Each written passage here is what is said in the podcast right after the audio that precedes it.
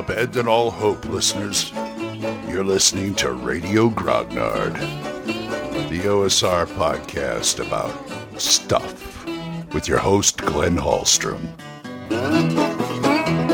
Hiya, folks. Old Man Grognard here. Welcome to Wednesday. Hope you're all doing well. Sitting here pondering, pondering, and pondering.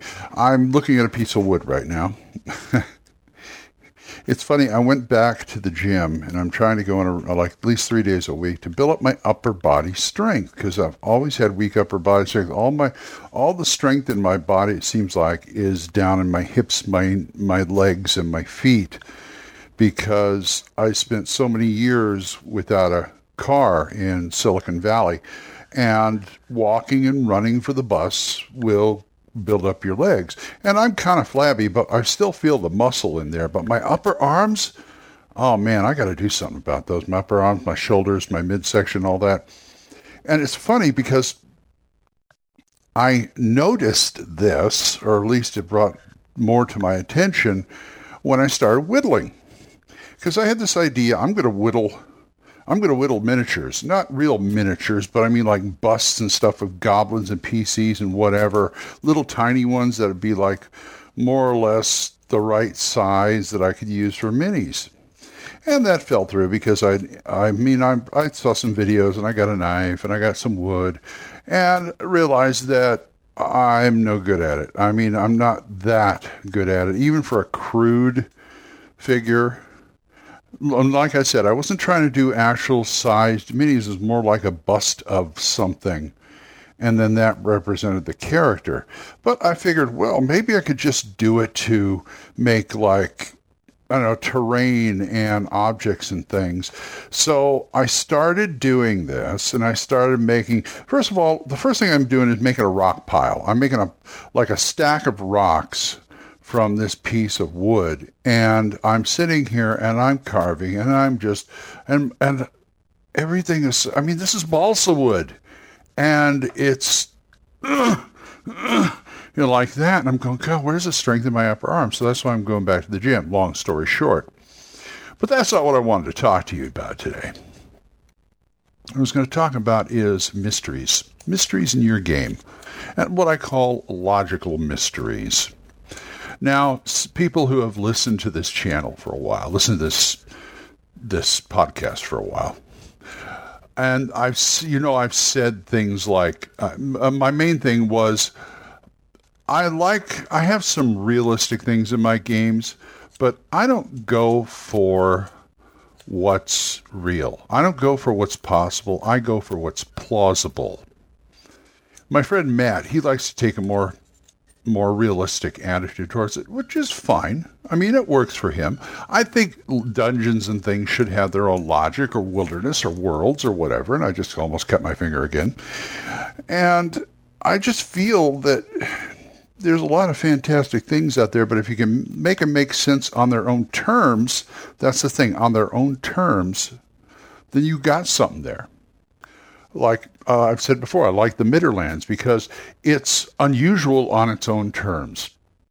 I tend to think of a, something that Dr. Seuss said a long time ago about his fanciful creatures. He says, Yeah, but there's a logic to it. If a creature has two heads, it makes sense he'd have two hats. Now, that's not always true, but I mean, I can see where he's going with this.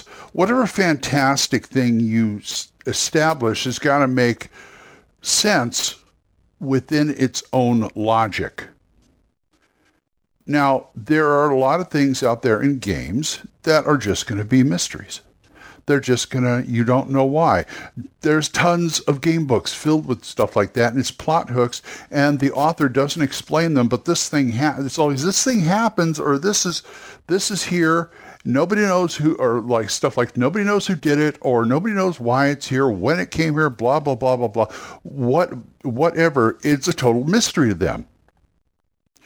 So, what you need, so what I like to have is the logical mystery, which means people don't know what this is. I'm talking about locals now, locals in the campaign area.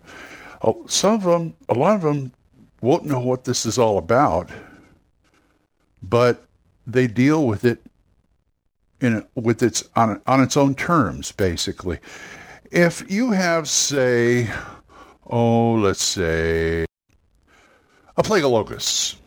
No, let's not do a plague of locusts. Uh, say the sky turns pink and nobody knows why. Scholars, sages have tried to figure out, men of science have tried to figure this thing out. They don't know why the sky turns pink. But if the sky turns pink on alternate Wednesdays or once a month or once a year, they can pretty much deal with that. It's got its own logic, but it's consistent in its logic, which means the adventurers will you'll drive them crazy.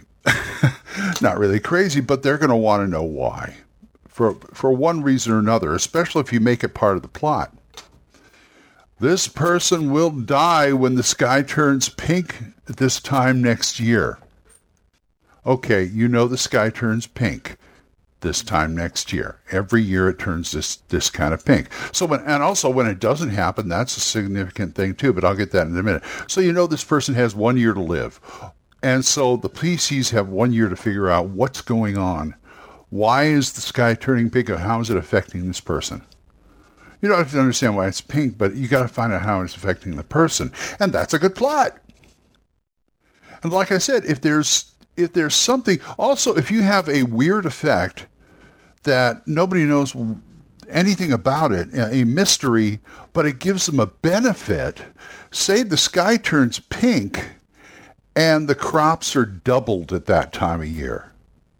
So when it doesn't happen, they're going to want to know why too. They're want, they're going to try and figure out, you know, what's going on. What's maybe that just does it by itself. There's no reason this is the way the world works, but maybe there's something out there that's preventing it from happening. And uh, as adventurers, you got to find out why. Otherwise, we're not going to get the crops like we used to, and the area may die. So there's a plot right there.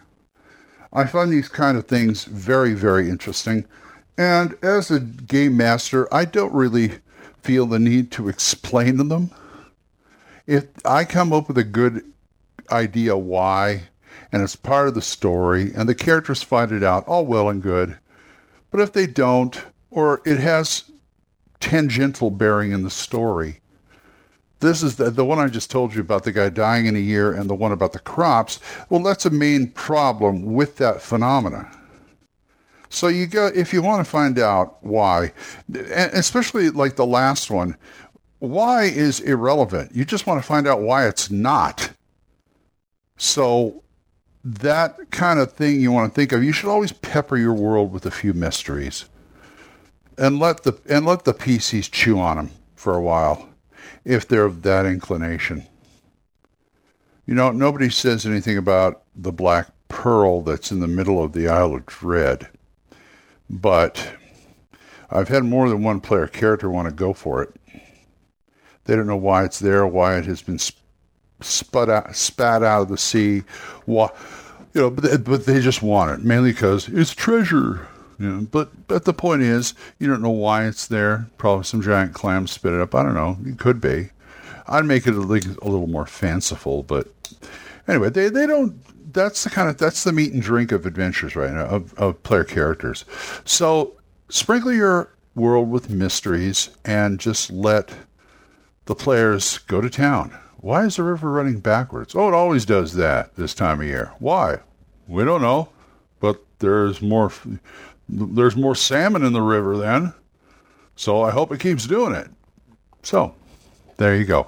So if you want, I'm going to start my day. So if you want to talk about this or anything else or question it or anything, you can drop me a line at oldmangrognard at gmail.com or you can drop me a voicemail on Anchor. We are monetized now, so as little as 99 cents a month, you too can help this program, and I would thank you.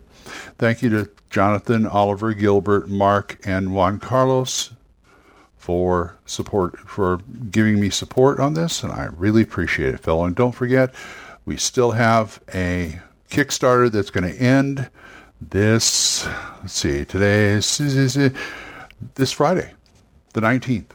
Yes, it is Thom Wilson's Off the Beaten Path City Excursion. Look it up at Kickstarter.com. It's a great book. It's a great book series filled with a lot of hooks and encounters for adventures. And your game, check it out. And that's at Kickstarter.com. Look for, for Off the Beaten Path or Thom Wilson, T H O M Wilson. So, until I see you folks next time, keep the dice warm, and I'll talk to you later. Bye bye.